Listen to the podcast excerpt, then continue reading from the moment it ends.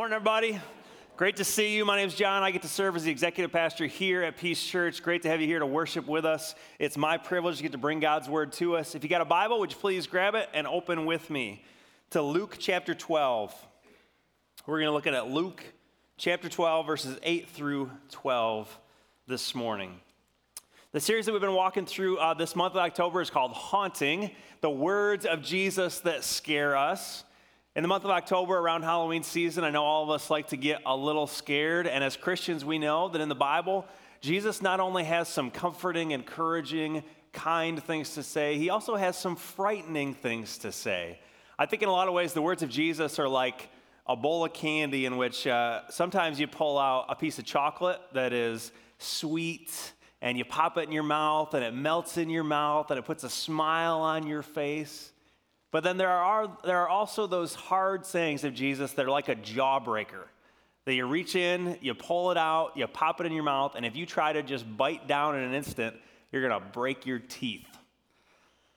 Instead, these words need to be savored, chewed, mulled over, slowly digested. We need to take some of these harder, frightening words of Jesus and chew on them until we really understand what they are saying to us and how they are calling us to follow Jesus more closely. So today, we're looking at one of those hard words. It's called the unforgivable sin in Luke chapter 12. Now, some of you are already thinking, good one, Pastor John, there's no unforgivable sin. That's not a thing. Jesus forgives sin. Well, we're going to take a look at what Jesus has to say himself in Luke chapter 12, and we'll see what we find. Look with me at Luke chapter 12, starting in verse 8. Let's read. And I tell you, everyone who acknowledges me before men, the Son of Man also will acknowledge before the angels of God. But the one who denies me before men will be denied before the angels of God. And everyone who speaks a word against the Son of Man will be forgiven. But the one who blasphemes against the Holy Spirit will not be forgiven. And when they bring you before the synagogues and the rulers and the authorities, do not be anxious about how you should defend yourself or what you should say, for the Holy Spirit will teach you in that very hour what you ought to say. This is God's word. Let's pray. Father God, we thank you for your word this morning. We pray that you would open up our hearts to hear it, to receive it, to be challenged, convicted, and encouraged. God, I pray that you would fill me with your Holy Spirit to preach your word as a broken instrument, preaching to your people.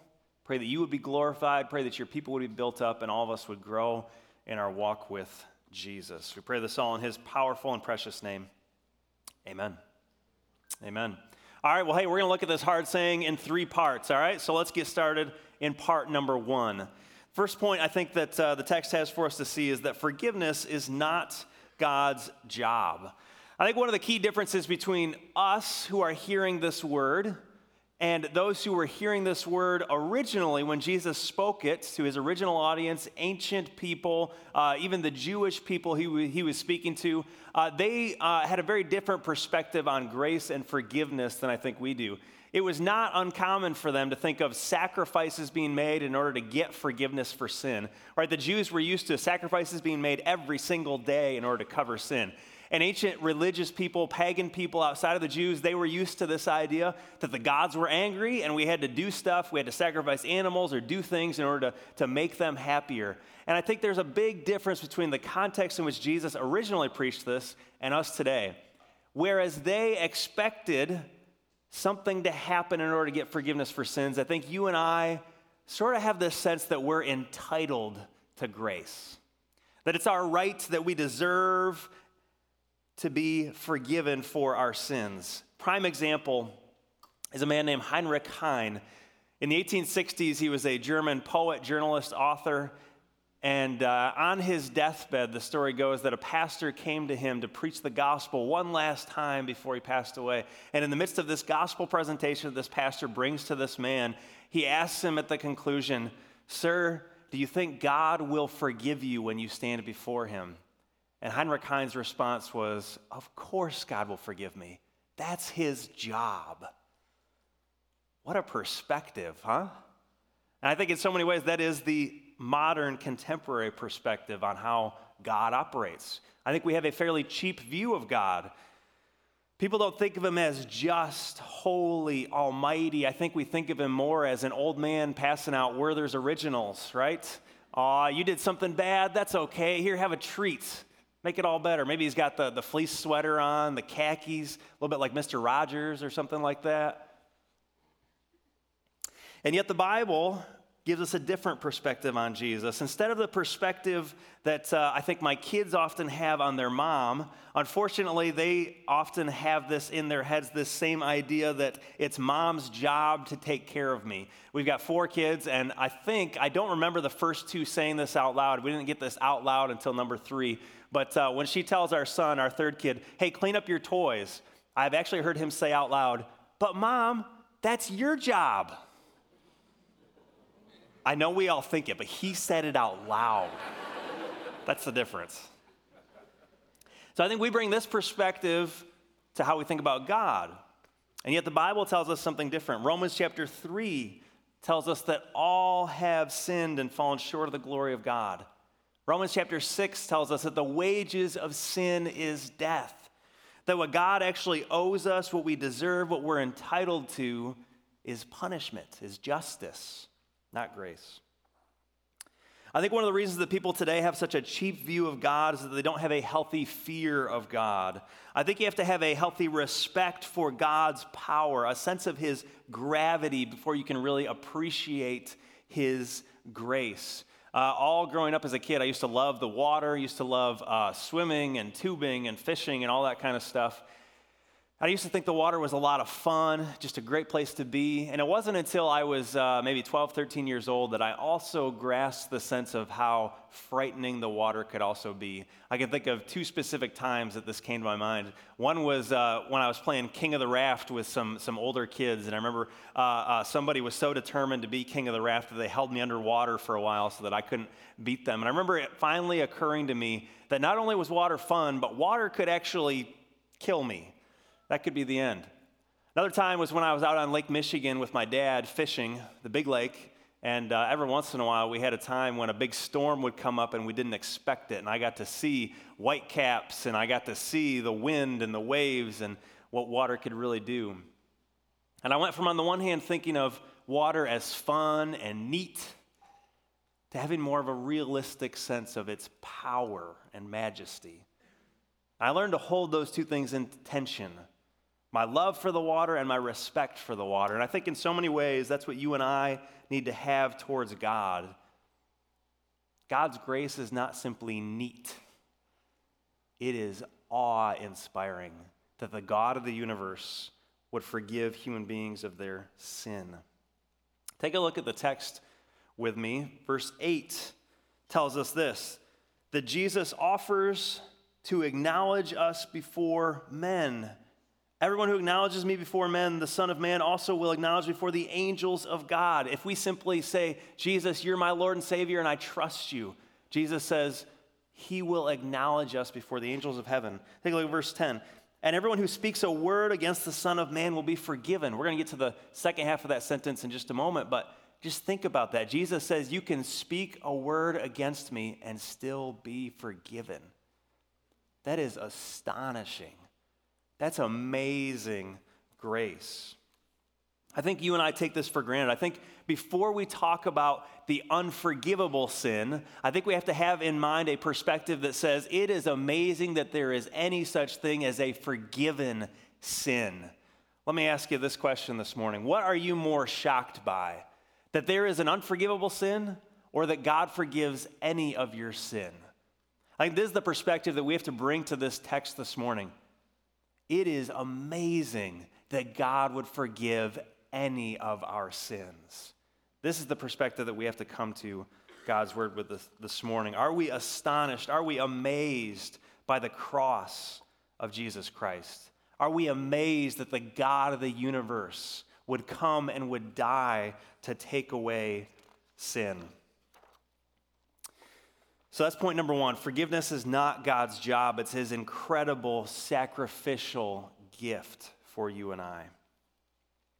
Number two, the very heart of this passage is a warning from Jesus, and it's a warning that sin is not something to fool around with. Take a look at verse 10 with me. Everyone who speaks a word against the Son of Man will be forgiven, but the one who blasphemes against the Holy Spirit will not be forgiven. So, if that's the first time that you're hearing this, that might, that might strike you as startling, that might strike you as harsh. But I think we've got to put it in context of many other warning passages that are in the Bible. Let me just give you a few. The, the Bible has several things to say to us about hard hearts, about sin, and about its seriousness. Take a look at 1 John chapter 4. If someone says, I love God, and hates his brother, he is a liar. For the one who does not love his brother whom he has seen cannot love God whom he has not seen. The Bible calls us out on our hypocrisy.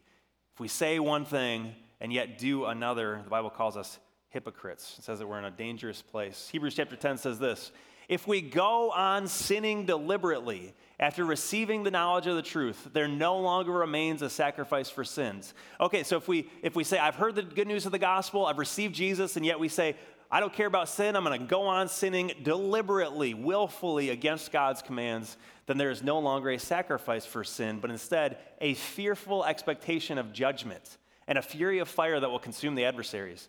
Anyone who has set aside the law of Moses dies without mercy on the evidence of two or three witnesses. How much worse punishment do you think will be deserved by the one who has trampled underfoot the Son of God and has profaned the blood of the covenant by which, by which he was sanctified and has outraged the Spirit of grace? It is a fearful thing to fall into the hands of the living God. One more for you Hebrews chapter 3. As the Holy Spirit says, Today, if you hear his voice, do not harden your hearts as in the rebellion. Take care, brothers, lest there be in any of you an evil, unbelieving heart, leading you to fall away from the living God. Anybody got these verses written on their living room wall? Necklace, wristband, life verse, underline it, highlight it in your, in your kids' Bibles when you give them their first Bible? No, not so much. Probably not.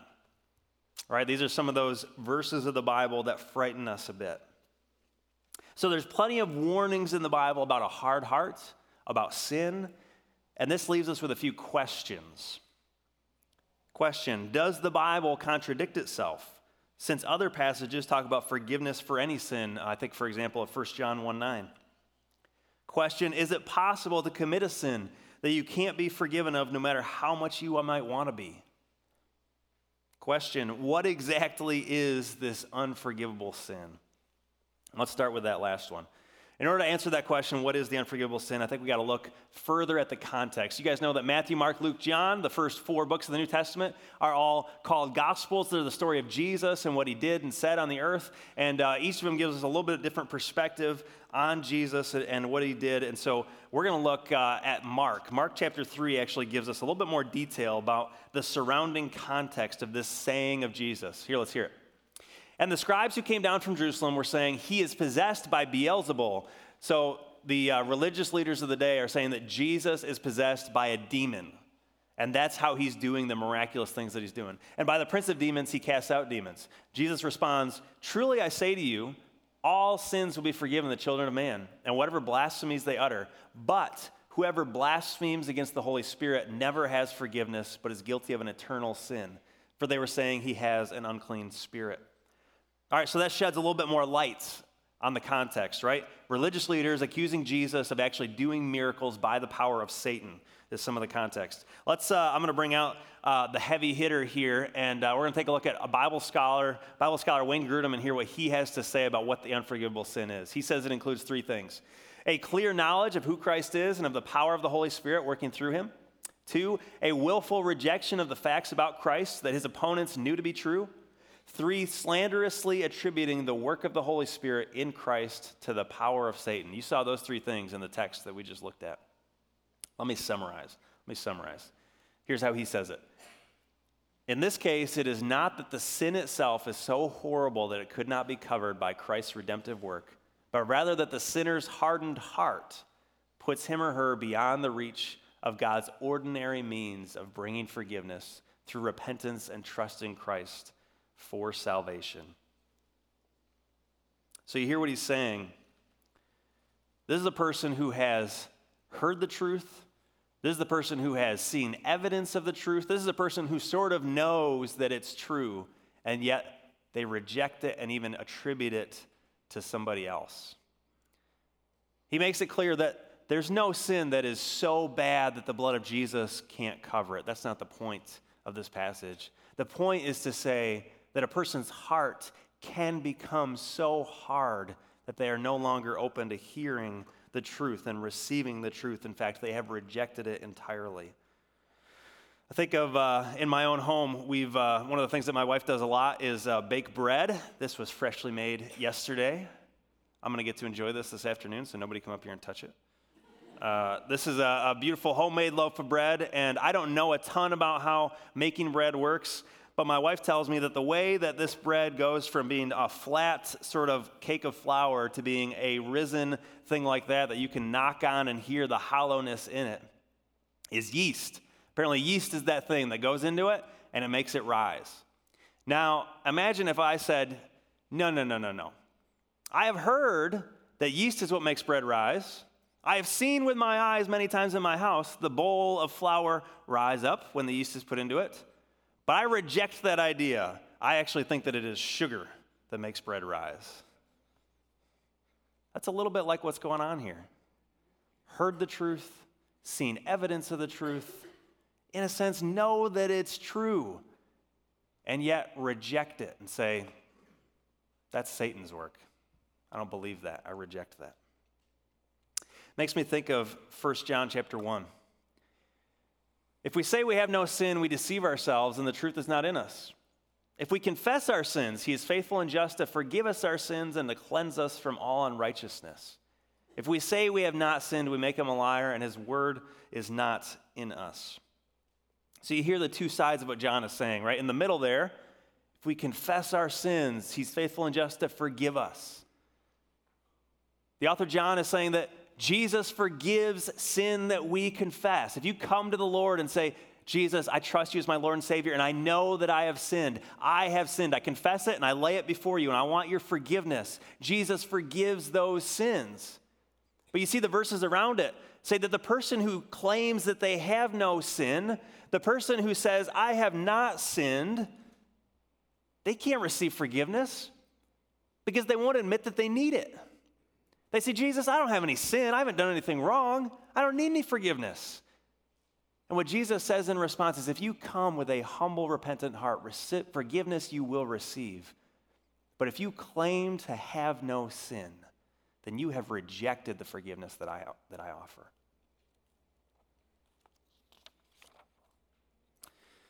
Let me, uh, let me answer a question that I think is in many of our minds. If you've been tracking and following this, I think there's a question that probably lingers in your mind a heartfelt personal concern for somebody that you can kind of imagine.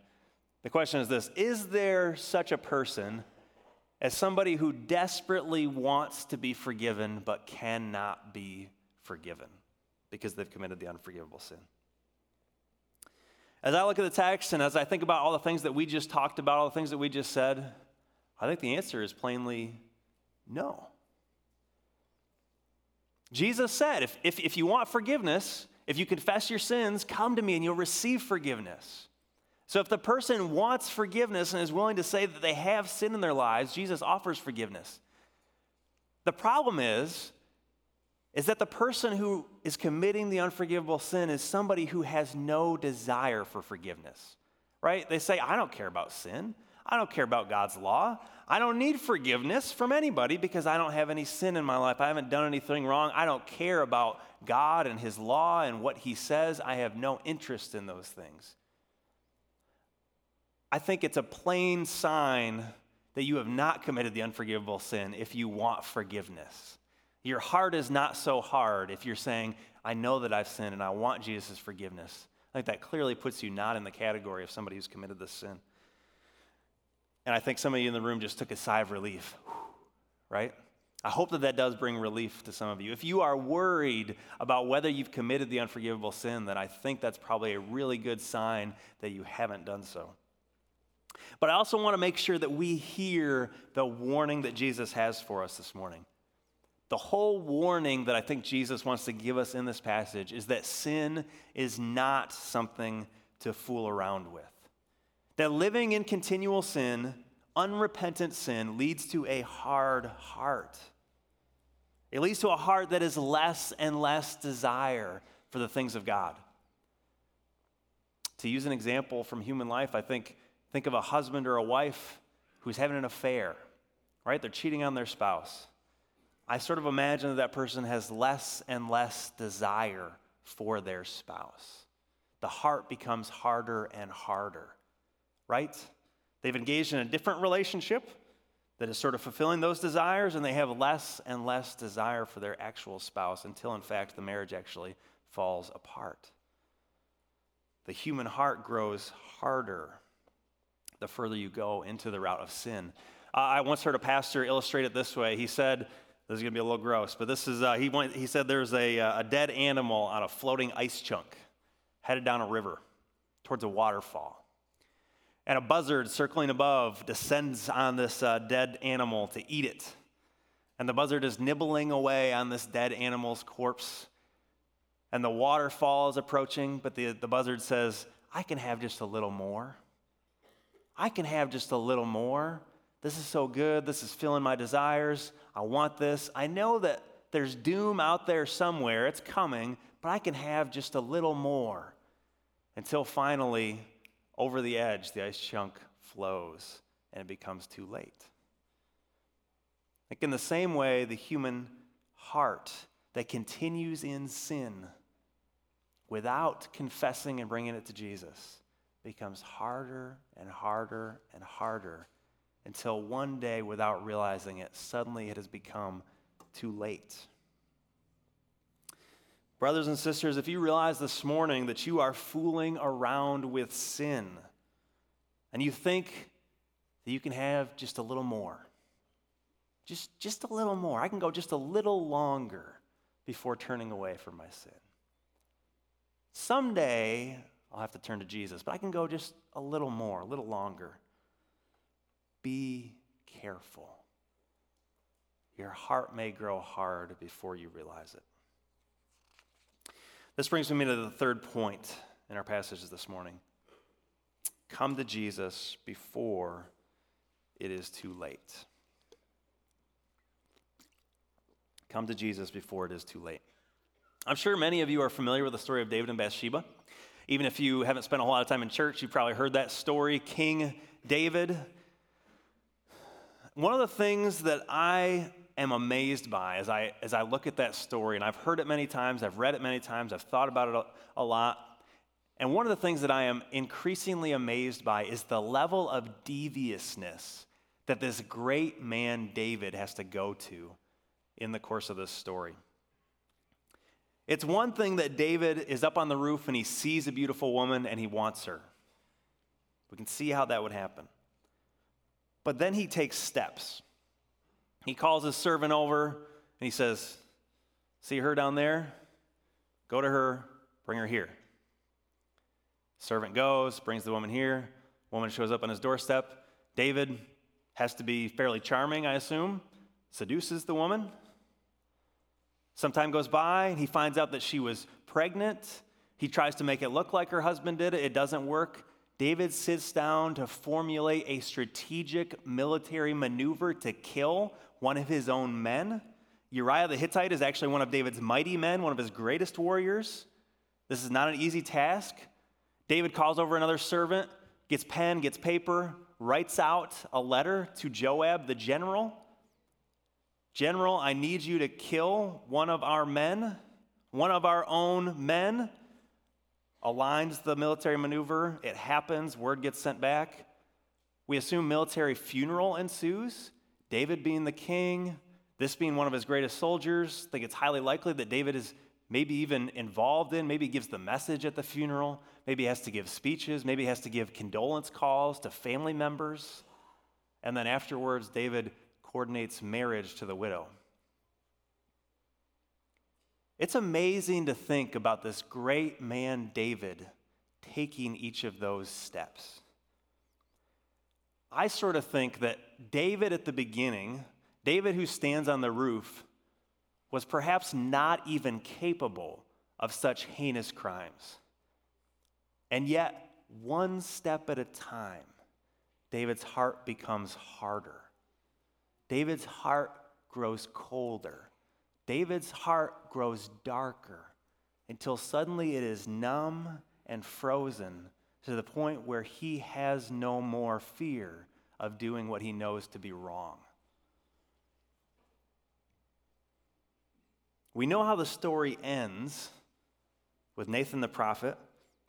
But let's not miss this precarious place that David finds himself in. Continuing in sin without repentance leads one step at a time towards death. If you are living in this situation this morning, if you're walking in sin and you're not confessing it to the Lord, to a Christian brother or sister, hear the warning that scripture has for us. I want to invite you to have a Nathan moment with me. I want to invite you to have a wake up call. Nathan the prophet eventually comes to David and lays out the story of what happened, and David is outraged. And Nathan the prophet points the finger and he says, This was you. You've done this thing, you've committed this sin. And I think it's a miracle of God that David responds. It's a miracle that God sends Nathan and that David responds, that his heart is not so hard that he actually hears the word and he responds to it. This is you this morning. Hear the wake up call that God is giving. 1 John 1 9. If we confess our sins, he is faithful and just to forgive us our sins and to cleanse us from all unrighteousness. Jesus is here offering forgiveness. Whatever this sin is that other people around you might not have any idea is happening or is in your life, Jesus offers forgiveness to those who would confess and turn to him. David himself paints the picture for us in Psalm 51 of what this turning, what this repentance can look like. Psalm 51, we have written in Scripture when it occurred, when King David wrote this song. To the choir master, a psalm of David, when Nathan the prophet went to him after he had gone into Bathsheba. David prays, Have mercy on me, O God, according to your steadfast love. According to your abundant mercy, blot out my transgressions. Wash me thoroughly from my iniquity and cleanse me from my sin. This is the sinner's prayer. This is the prayer of somebody who recognizes that I have sin in my life and I need a Savior. Brothers and sisters, this is the prayer that you and I can offer and receive forgiveness. It is good news this morning that Jesus died for sin. David, penning this psalm, Psalm 51, David didn't know what it was going to look like when the Son of God would come. He didn't know that Jesus was going to live the life of perfection that you and I couldn't live. He didn't know that Jesus was going to die the death for sin that you and I deserve to die. And he didn't know that Jesus was going to rise to new life so that we could have new life too when we put our faith in him. But he has done those things. You and I know about the cross. You and I know about the blood of Jesus. And all you and I have to do is ask. It's good news. Amen? Amen. Let me close in prayer for us. Father in heaven,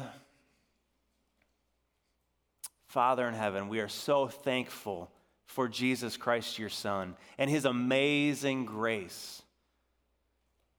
That though we have sinned against you, he came and he died for us to take away our sin. God, we thank you for this. And God, I pray for all of us who are hearing your word this morning. I pray that you would convict us of our sin and turn us toward Jesus.